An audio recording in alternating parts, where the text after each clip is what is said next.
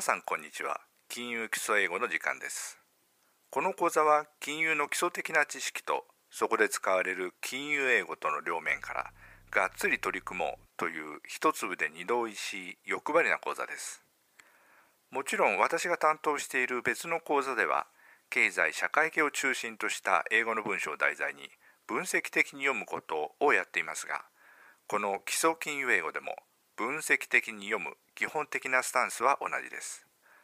そうなっていますからとにかく覚えてください。ではなくできるだけなぜそうなっているのかからお話ししていきます。はじめにこの講座の対象となる方々は2つと考えています。まず第一に金融業界にお勤めもしくは企業財務に関わるお仕事をされておりかつこれから英語で仕事をする必要がある方々です。もちろんこうした方面で将来仕事をしたいと考えている方学生さんも含まれるでしょう。もう一つは翻訳のお仕事をされている方々です。翻訳に関して言えば翻訳業界では AI 機械翻訳で仕事がなくなるのではないかということがよく聞こえてきます。確かに AI 機械翻訳の精度が急速に上がってきていることは事実です。しかし AI にも苦手なことがあります。もともと金融分野の英語は同じ名詞動詞でも一般的な分野の文章とは違って金融らしく訳文を工夫しなくてはならないことが多いです。またその段落なり記事が表す内容は金融の世界の独特の事象について述べていることが多いですから金融の知識に照らして訳文が変ではないかとか全体として意味が通っているかどうかを確かめないととんでもない訳文になったりします。これは今のところまだまだ AI では解決が難しい課題です。しかも金融の文章はお金をダイレクトに扱いますから誤訳が金銭的な損失に直接結びついてしまうことさえあります。だから AI 翻訳機械翻訳全盛の現代でも金融ビジネスの分野ではいまだに人間の翻訳が必要となるわけです。さてこのように金融の世界を知っていてかつ英語のできる人というのは引き続き求められているわけですがいまだにそうした人材がどんどん増えている状態にはありません。これにはいくつか原因があるでしょう。まず一つはまあ何と言いますか英語以前の問題でして世の中に広く金融のことは難しくてわからないという一種の諦めのようなものがあることです。それではどうしてそのようなことが起こるのでしょうか。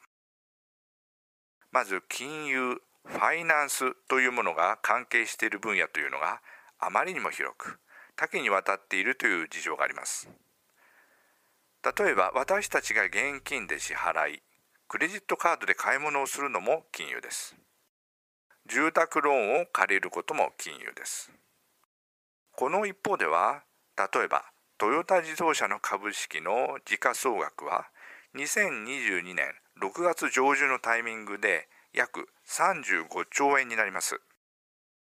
ちなみに iPhone の Apple の株式の時価総額は2兆3530億ドルでして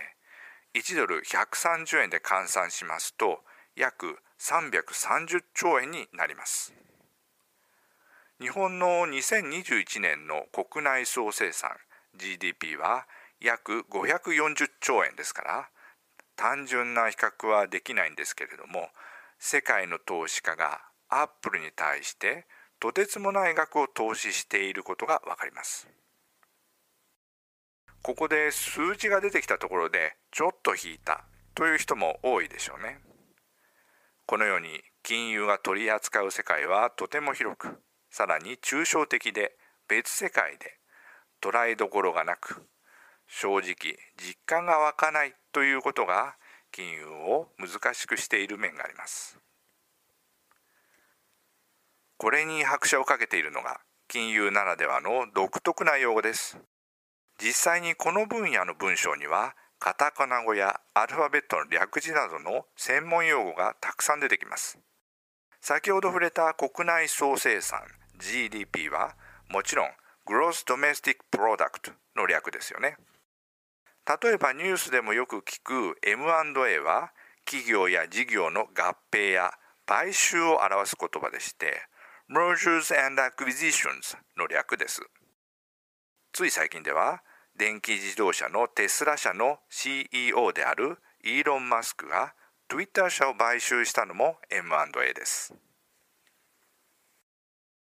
次に用語の面ですが分かったような分からないようなカタカナ語としてしばしばやり玉に上がるのがアカウンタビリティという言葉です。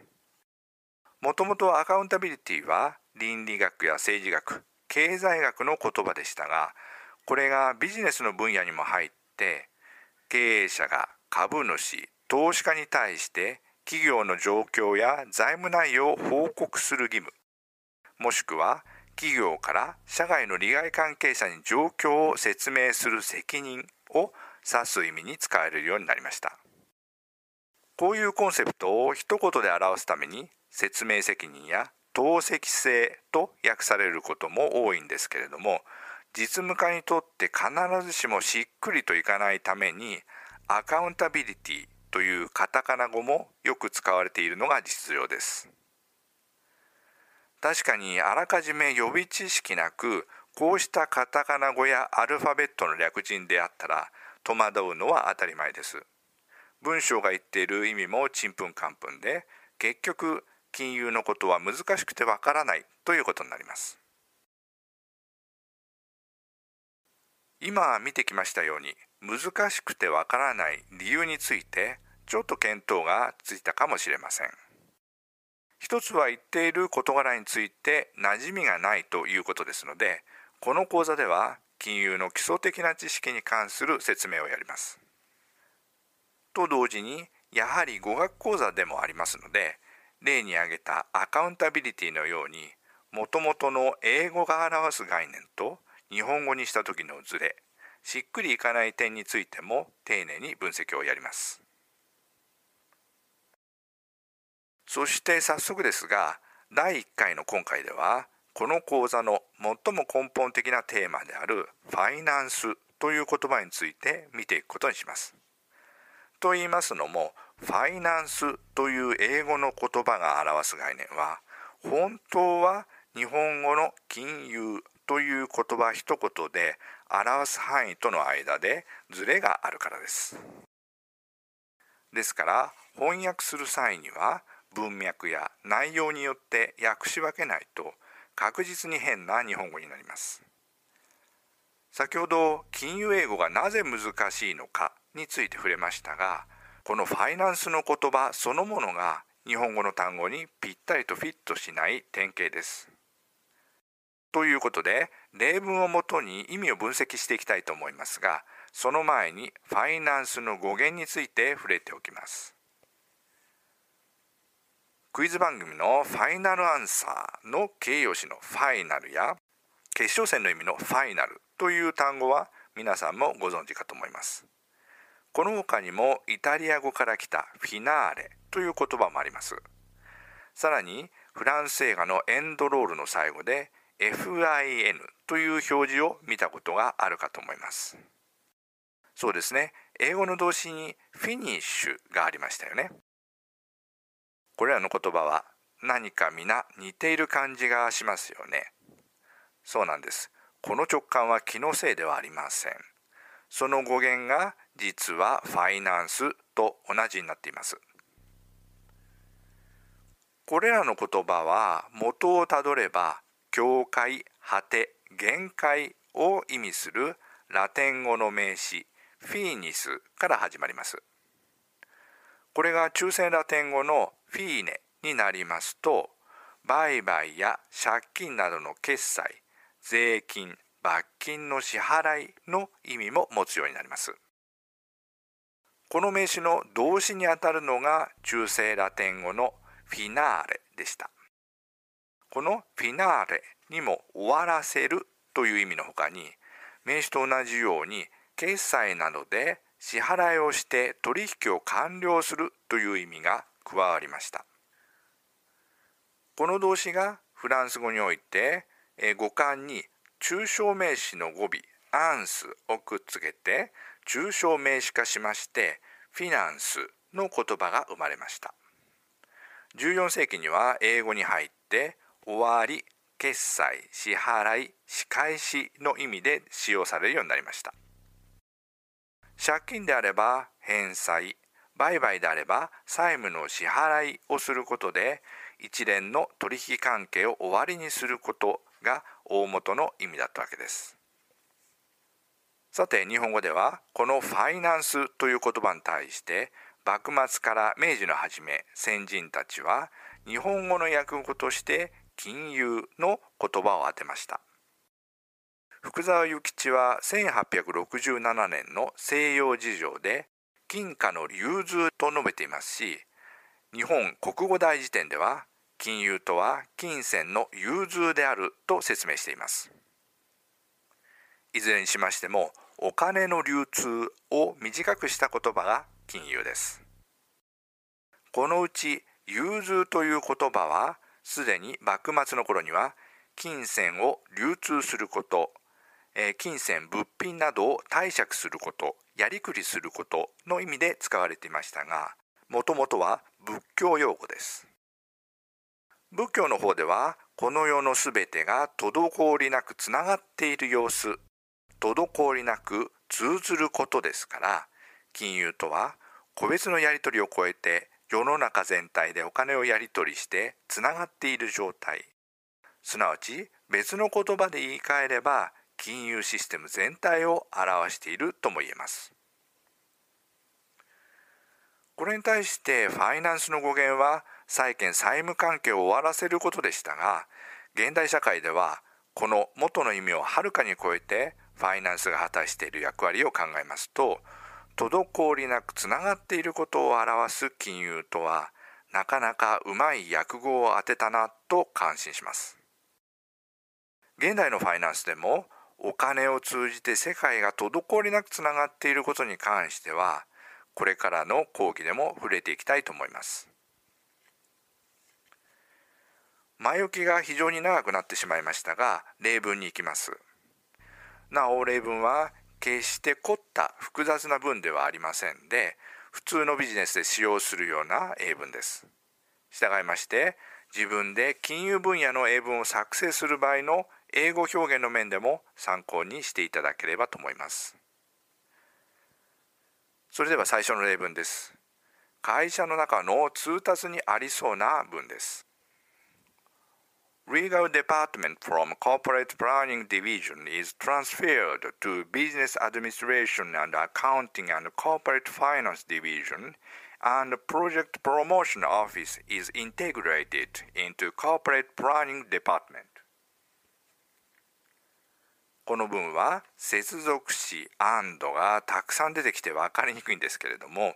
Corporate Finance Division の後の and のところで2つの文が接続されています。前半の文の動詞は is transferred to であり、後半の文の動詞は is integrated into です。前から順に文の様子を見ていきますと、前半の文の主語は legal department 法務部はです。from corporate planning division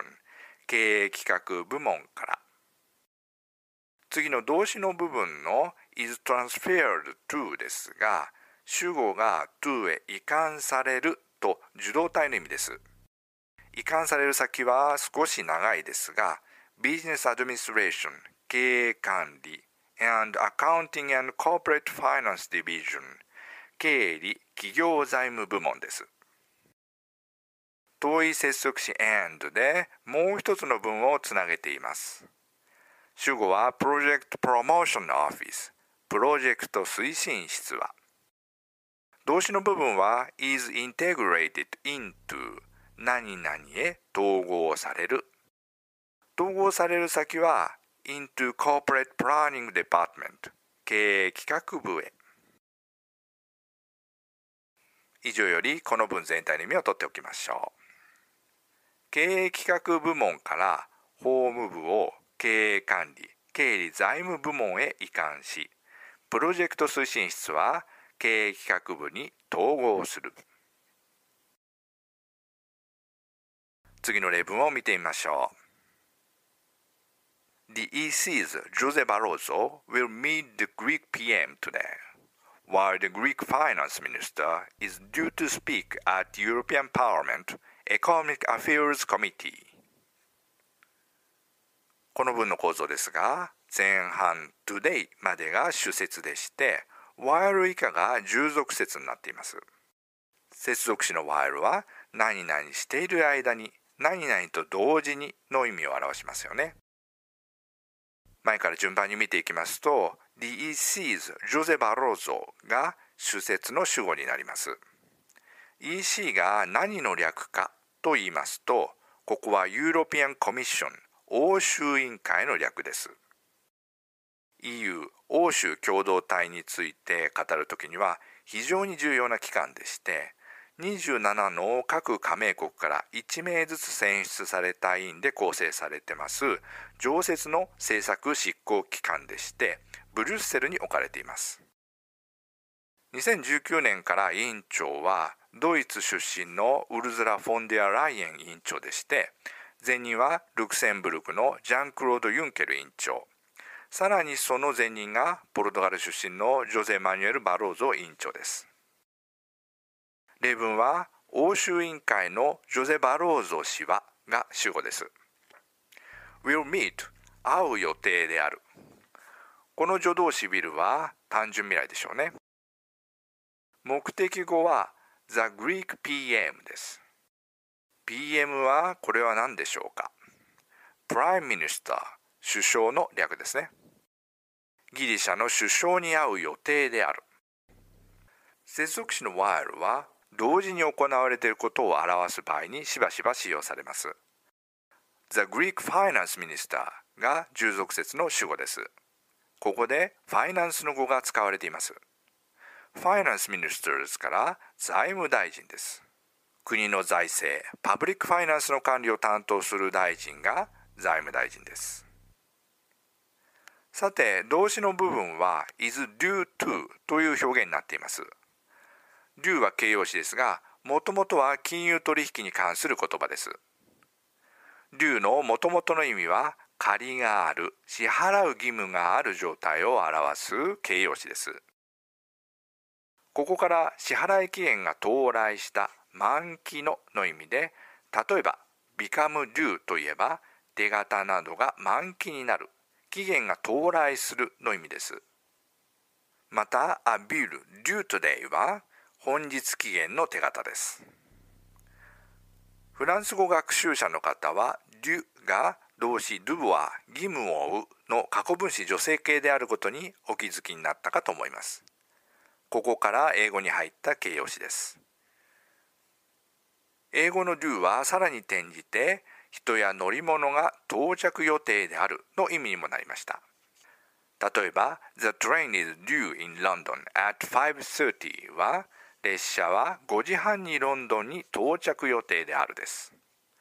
さらに to 不定詞を伴って何々する予定であるの意味となります。例文は is due to speak ですから話をする予定となっている。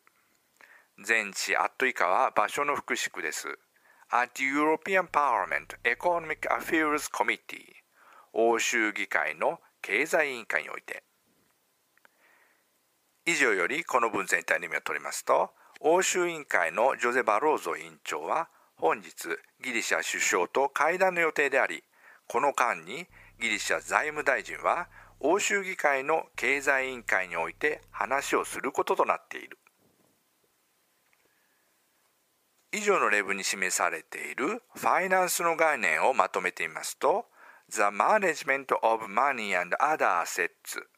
金銭、お金や他の資産の管理の意味になります。これは日本語を当てますと財務とか国などの公的機関で言えば財政という言葉がより近いと思います。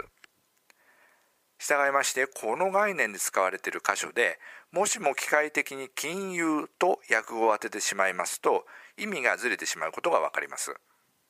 まさにこの辺りがファイナンスという言葉の難しいところです。以上2つの例文を紹介しましたが実はファイナンスという言葉の表す概念は他にもあるんですよね。ただちょっとここで時間が来てしまいましたのでこの他のファイナンスの要例は次回に見ていきましょう。今回はここまでとします。それでは皆さん大変お疲れ様でした。